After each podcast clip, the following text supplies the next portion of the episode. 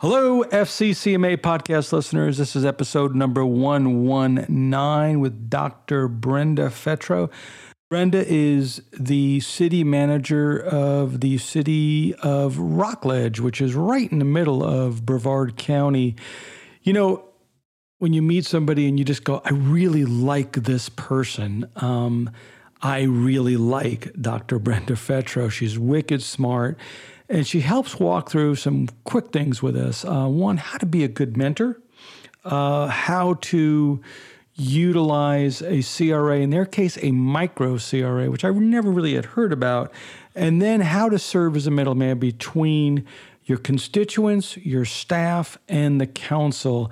Uh, really good interview. We, we kept it kind of short. I'm trying to get these things down below 45 minutes to be more respectful of your time because I was I was told I was drifting into the hour territory. So we kind of move a little bit more rapidly through this one, and I hope you like that format.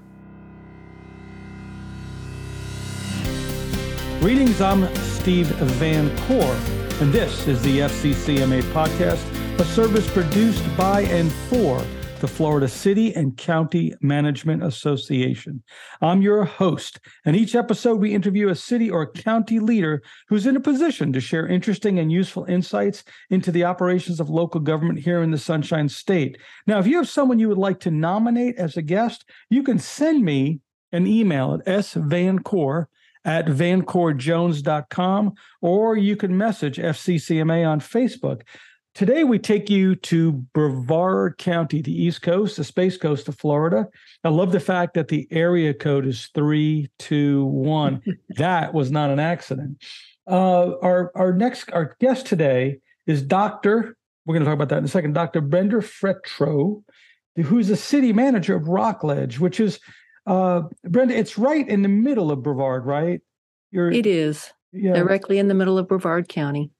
And Brevard to me is like Florida's Texas. When you're driving up 95, you get into Brevard County. It's like, I'm in Brevard County. I'm almost to Jacksonville if you're coming from South Florida. And then, like a month later, you're still in Brevard County. it is 72 miles long and it's 16 municipalities. So it is very, very long. How wide is it?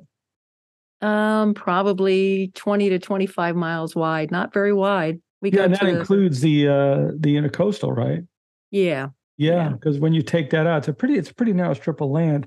Well, Brenda, how how is it somebody with a uh, uh, you have a lot of education, you have an EDD, right? You have a, a doctorate of education. Yes. How'd you go from that to local government? Well, I had worked for about 20 years at what used to be called Brevard Community College here on the Space Coast. Now it's Eastern Florida State College. So I was a president of a campus uh, for many years and then a college wide vice president. And so, as president of the Cocoa campus, I worked very closely with that municipality and got to know that city manager well. And when he was uh, looking at retirement, um, we had conversations about if the council uh, was agreeable, he would bring me in as deputy city manager and train me up and and when he was ready to retire then i would become city manager. And yeah, being a president of a small campus it's like being a city manager. I mean it's got to be a lot of the same challenges right? Absolutely. I, and i you said it very well. It's it's all of the same issues. You have facility issues personnel issues just the operational issues. It's just like running your own little city. So it transferred nicely and and thankfully that council uh, when he did decide to retire, went ahead and chose me. You know, my my experience at academia, and I love. I, am I'm, I'm an adjunct at Florida State. I've multiple degrees there. Um, it's very bureaucratic and very slow moving. Cities seem to be, by necessity, a lot more nimble and a lot. Uh, uh, they move quicker on making decisions and getting things done. Has that been your experience too? Or it has been, Steve. I would agree completely, particularly on the budget side, because things would take uh, quite a while to get things accomplished. And here the city, and we operate very lean here in the city of Rockledge, but uh, obviously, it, it things happen very quickly in city government. Were you were you like uh, excited about moving to a city versus a, a, college, or was it something that, yeah, I don't know. What, what, what was that transition like? It it actually worked out very nicely. It was very smooth. Again, the having a college family, as I called it, work family, was wonderful. But we also have a city family here in Brevard County, and it was a very nice transition to to have this new city related work family. I've just enjoyed it tremendously. And was the idea when you got moved over to deputy city manager that you would then matriculate up to be city manager, which you did, right? You became city yes. manager of Cocoa. Yes. Not to be confused with Cocoa Beach. Nope, correct. On the mainland. And make there's a little town that that little town is smaller than Rockledge. But, uh, yes. I do know that when you make the mistake of, of conflating Cocoa and Cocoa Beach to people who live in Brevard County, they get they roll their eyes at you so loudly you can hear them. yes, they do. So, how did you come to Rockledge? Uh, well, the the longtime city manager here uh, of over thirty years, uh, he was, of course, announced his retirement, and they had a nationwide search, and I went through the search process uh, with this city, and and luckily was uh, selected for the job. How how long ago was that? I'm in my seventh year. You know, I, you know, if anybody who's a regular listener to the podcast knows, I, I, I recoil when I hear the nationwide search, but I love when the nationwide search gets somebody right down the road or somebody yeah. in house, um, because to me, Florida has so much good talent uh, and you have somebody who knows the area, knows the particulars of the area. I mean, like you said, you have 16 municipalities, the camaraderie with the other 15 city managers, the work product that comes from the collaborative effort. I think of like Volusia County, which is similarly situated. I think has 17 municipalities there. The city managers work so well together. The mayors have their own group. Broward has a league of cities of its own. You know, there's so much value in bringing in somebody who knows the area already. When bringing somebody down from Pennsylvania or Ohio or Iowa, it just doesn't really seem to work uh, well. And I like the fact that they pick somebody from right next door. Interestingly enough, Steve, that to your point, um, I started in December of 2016. So I was just, uh, what, nine months on the job, and Hurricane Irma hit Florida. So had they selected. Remember it well. Yes there were uh, two of the five finalists were out of state, one Pennsylvania, one Ohio, and thankfully for our city. Wait, wait, uh, really? Didn't I? I I'm telling you, it's it's true. And had they been here, not that they couldn't have managed, but I think it would have been a very steep learning curve to deal with the oh, hurricane yeah. in their first year of service. Oh yeah, they were like, "What's wait? What's this?" yeah. yeah. uh, so uh, we talked about on the preview uh, a couple couple areas that your specialty. I want to start with um, you're compassionate and uh, passionate, I should say, about mentoring, uh, mentoring your employees, helping them grow and develop um, within the ranks. Which I guess is a good segue to the national search versus uh, bringing somebody from within. Tell me a little bit about your spirit and your thoughts about uh, mentoring and why it's so important to for the success of a city to have a good mentor program? Well, I just think it assists the city in transition and succession planning is, I think, critically important. Um, but I've I've been in the business a little while, and not that I know everything, but you know, as we talked earlier, you have some experiences that are are I think good to share with colleagues who are up and comers, and and you want to prepare them to have the next generation of leadership to be ready to go whenever whenever that time comes. And what do you do? How do you implement? You know, because it's everybody will say, "Oh, yeah, that's great." Mentoring and helping young kids along, uh, and not necessarily kids, but younger folks in the profession along. What what are the steps you take to help make that happen? Well, it's it's a variety of things. I um, definitely carve out time uh, for those who are newer, if you will, in their role, particularly as a director. So it's situational. I assess their strengths and weaknesses, but I do uh, intentionally carve out time and spend with them. Uh, I generally see each of them every day, but not in a formal manner, uh, just a conversation or two. But uh, I generally spend about an hour a week with this one particular director who's just uh, over a year in his role, and just to make sure he knows uh, we can discuss anything. Uh, it's our private time, it's a safe space.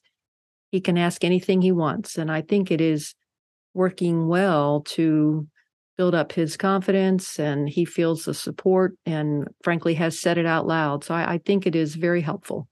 Know, we interviewed a gentleman named Sam Silverstein who talked about living your values. It's one thing to set goals and blah, blah, blah, and having the values. You know, if you look at all the things we say our values are, if you value mentorship, you have to then dedicate yourself the time to do so. Like if you say, my value is I want everybody in great physical condition. So that means you have to set aside an hour, two, three hours a week to let people be in physical condition. If you value family values, you say, yes, we're going to let you take off extra time to be with your children. Um, in your case, it's mentoring. So you're taking time out of what has to be a very busy job. Because when you're a city manager, whether it's a small city or big city or in between city, it, it, the work is never ending right? So That's you're true. setting aside uh, directed time with this person and these people to say, I value you, I value this mentorship, and you have a safe space you can come talk and uh, and and learn from me as your boss and bounce ideas off. I like that because if nothing else, it's just showing that person you do care and you're setting aside that time. And I'm sure there's people banging down your door while you're having these meetings, right? yeah, it's, it's never never a calm, quiet day. It's always very busy. Do you have any like general philosophies about mentoring that you would want to share and, and talk about in terms of how what you've learned from being mentored? That uh, some strengths, some weaknesses, some positives, some negatives.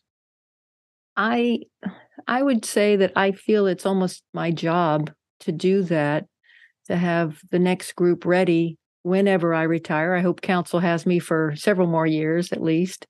But uh, if not, we know that uh, city managers uh, can be here today and gone tomorrow in some cities. But I think if the doors, if I was to leave today, I'd like to say that this directors group could carry on without me. And I, I truly believe that's my job is to have everyone that prepared that they can carry on if I was not here. Build build yourself into obsolescence. What does a what does a mentoring meeting look like for, for you?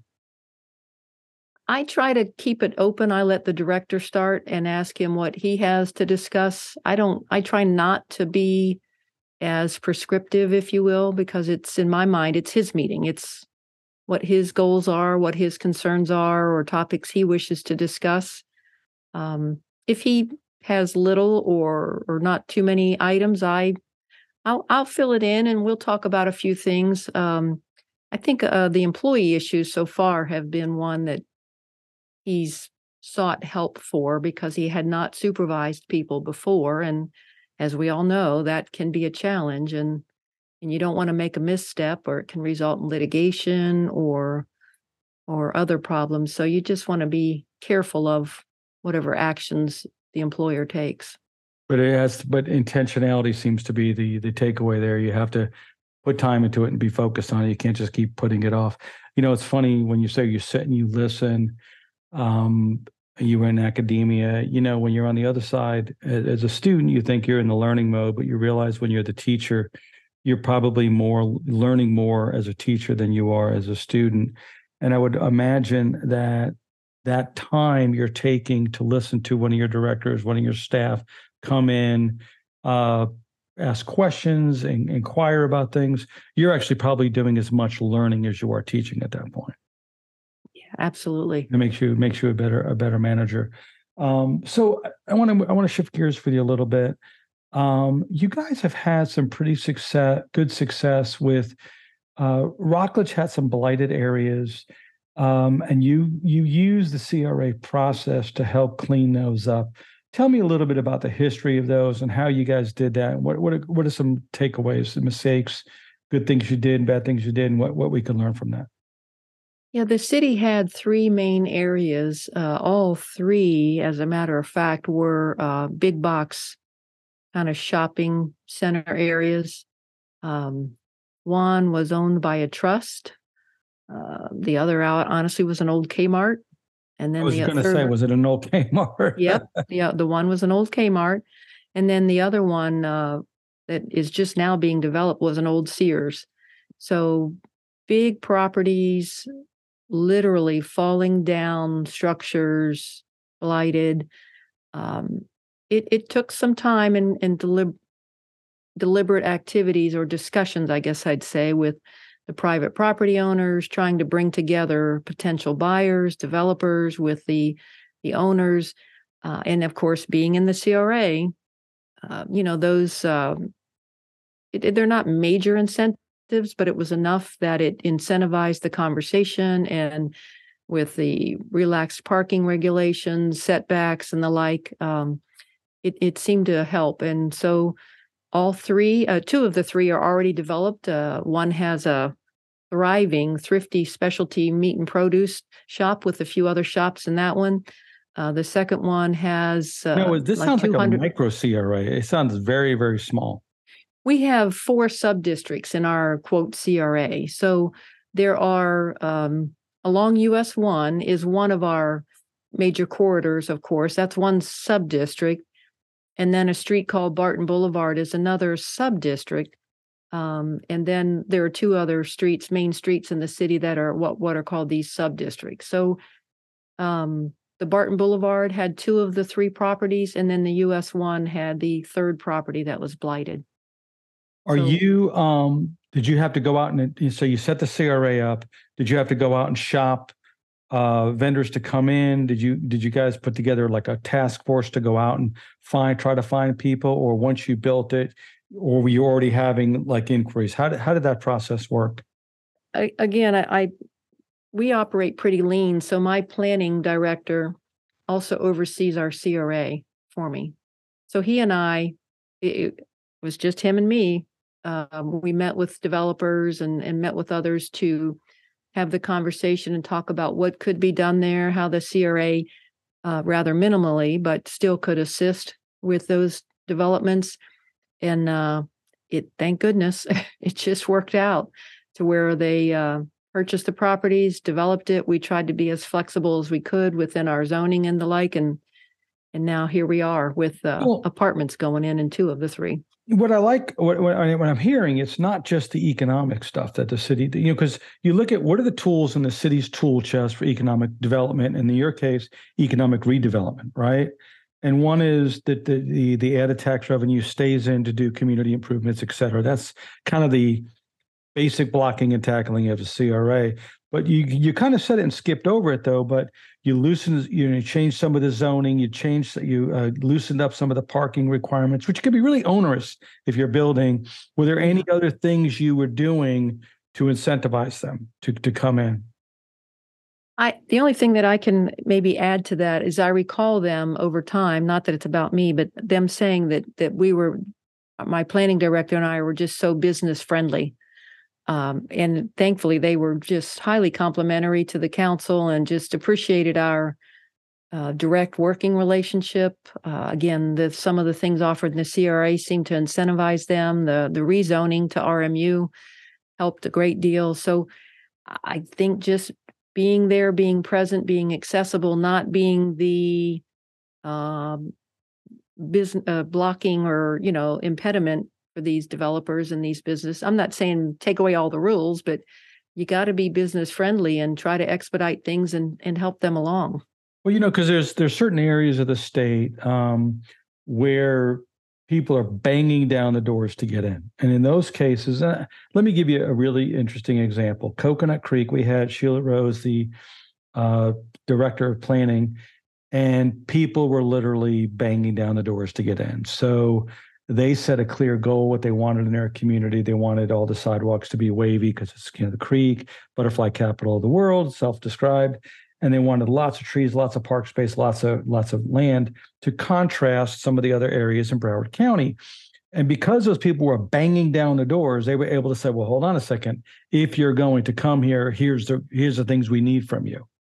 It sounds to me and this is i think an object lesson for city managers you got to be flexible you know and in your case you know a, a kmart goes bankrupt a books a million closes a, a albertsons closes a sears closes and if nobody's knocking down the door and we have this situation in leon county right now uh, with our old uh, parts of governor square mall or our old tallahassee mall we're not having people banging down the doors and so maybe our city hadn't been as flexible enough to encourage people to come in uh, for whatever reason and do what you guys have done which is we're not putting up the stop sign or the slow sign. We're we're putting up the welcome sign. It sounds like that's what you guys did, and work hand in hand in glove with the developer. That's that certainly was our intention. That's what I got feedback on. So yes, I would say that is what we did. Excellent, excellent. Uh, and so two of the three are done and built out, and the final one is now working. The final one is now demoed, and uh, they're going to go vertical probably in the next thirty to sixty days. Oh, how cool is that? I know. You know uh, one of the challenges with CRAs is is obviously having a good working relationship with the county. Um, did you expire the CRAs? Are they are they the ones that have worked? Are they are they still going or? We have the one overall CRA, as I said, with the four sub districts, but okay. ours actually, our council has decided that ours will sunset on September 30th of 2026. So it was in play for for 25 years, and we believe that it has done its job. So it will in fact sunset. Boy, I wish you guys could come to Tallahassee and tell some of the lawmakers up here that because they think these things get set up and they go in perpetuity, and then people walk around trying to find new projects to do with that extra money. But of course, then the county would be like, wait a second. you know, you'd, you'd create tension with the county right at that point because the money doesn't go into GR. Yep. Yeah, I think both the county and the city will be happy when it does sunset and they can keep their respective monies in their general funds. And so, uh, one one last one last subject, um, and I think this goes to your higher education that you said when you when you have issues, you like to study them intensely, um, digest them both from the public, from your staff before bringing them to the council. I saw that you as kind of like an educated middleman, as it were. Um, tell us a little bit about your approach and process for doing that and how that works. Yeah, I, I take it very, very seriously on thoroughly knowing the items that I'm presenting to council, but not to the point of micromanaging, because that is what I have my directors group for. They're the experts or the SMEs, as I call them, um, the subject matter experts. And but I need to know enough that I can intelligently explain it to any of my council people should they have questions and or the public if the public comes and has additional questions i think it's my job to know enough about the topic to be able to explain it away and or answer their question i don't i just enjoy reading everything and learning things uh, about whatever is coming before council um, so I, I pride myself on uh, trying to be educated about the various topics have you always been that way I have been. I probably to a fault, but I have been. And go back to SMEs. It sounds like a character out of a Dr. Seuss subject matter expert. I've never heard that expression. And do you regularly call your staff SMEs? Well, um, it is known around here only because we're close to the Kennedy Space Center. That's in the space world, what they call subject matter experts, SMEs. Um, so it's a it's an uh, acronym here that is kind of well known around the county. And and so how, how does that work in terms of you know so you're spending a lot of time mentoring you're having spending a lot of time reading all this stuff. When do you get it when do you get a chance to do your job? Every day all day.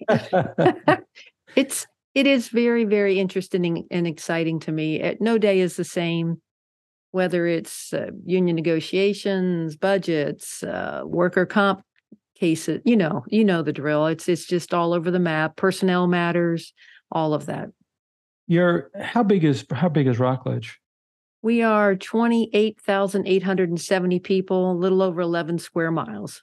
And how big is your staff? 200 and about 250 252 yeah, so you're a good, I mean, above mid-sized city for Florida standards. So you yeah. have quite a quite a large built-out uh, operation. Do you ever i mean is it a challenge to go ahead and find you know it's that balancing act right between doing and knowing. And it sounds to me like when you're saying because each time you've said this yeah i don't want to micromanage but you kind of like want to micro knowledge. You want to know what's going on but let allow them to do their jobs as as they were how do you balance that? Um, I think we have a good balance here in that they, the directors group, also um, don't want me to be blindsided. So they, we kind of have this, you know, got your back attitude where we, because I try to inform them if anything is going to come up in their respective area at a council meeting. So we all kind of uh, don't have any major surprises. And the same with council. I try not to let them have any major surprises either. So keep keeping them informed, being being the intermediary between the two. Um, I, got, I said that was going to be the last time. I got one more. You guys won a statewide award for your a fire station. Tell me a little bit about that and the best practices. Yeah, it it was very exciting. Um, a couple of things that I've been able to oversee building here since I've been here is our fire station 36, which is we have three fire stations, so it was one of three. It was a very old, a 19, I want to say 68 building, and you can imagine uh, the problems with that type of a facility. And uh, we had a local architect and a local construction company, and really had a great team of all of us. My uh, director and some firefighters, uh, of course, were kind of on our committee. And uh, I took their feedback and how they wanted it designed, and it turned out beautifully. Uh, made it into the state fire magazine or whatever. So it was very cool. So when you said you got best practices, what what were some of the practices that you guys got awarded for for doing? Was it the operations of the firehouse, or was it transition from old to new? What what was the things that you got you got the award for? Probably the the old to new. It's kind of a state of the art. Um, it's just beautiful. Uh, I, I, don't know now that it's such a unique thing, but we have the separate bunk rooms because most fire agencies have men and women firefighters. Uh, so we transit transition to that. Um, in our bay, we put a beautiful wood ceiling with wood beams, and it's just gorgeous. Um, so again, it was just I think the design of it and the uh, just the colors and all of the uh, amenities. It just uh, they just loved it. So uh, our citizens are very proud of it. They they love their fire station in Rockledge. Yep. And they they love. Uh, does it ever get old? I mean, you guys are literally. You can walk out your back door on any given night. It seems like and see a, a, a rocket launch of some sort. Does that ever get old? It does not. It, we are actually the oldest city in Brevard County, and I will tell you, we love our rocket launches. Uh, it's they're going at a pretty fast pace now uh, mm-hmm. with the Space Force here and Kennedy Space Center and so forth. But there's probably a couple a week, and I think we had one last night at about 11:40 or 11:50 p.m. So it, it's still very exciting. Yeah, you know, I remember when they they were ground they grounded the shuttle, um, and I thought, oh boy, this is the end of the rocket liftoffs in in out of Florida, and it was almost exactly the opposite. They have just taken off like crazy. Yeah, our EDC has done a fine job, as well as the chambers and the cities. We've all worked hard to diversify our industries.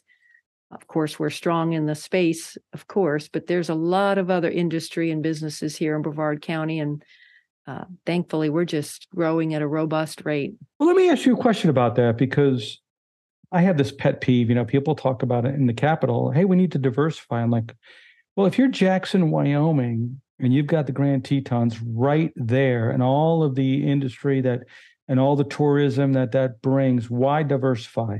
So let me ask you, why why should the Space Coast not like just continue to double and triple down on, you know, space education, the space forces there, space law, uh, space tourism, uh, space based everything. Why not go deeper on space related stuff and really own that as opposed to trying to be and, and own into something else? Help, help me understand. I mean, obviously, you got beautiful beaches, but why not own in on, on, on space? Honestly, I would think that we will continue to do that. However, I don't think anyone here ever thought the shuttle program would end. And but it did.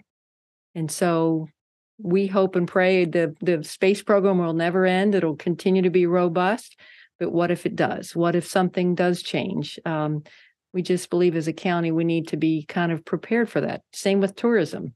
Who would think tourism would have had a downturn? Well, then COVID hit and yeah. the country pretty much shut down and, and tourism almost ceased to exist perhaps for a couple of years. So we all hope that none of that ever happens again, but you know, we just try to diversify and, and be ready and, and have other industry and businesses just in case.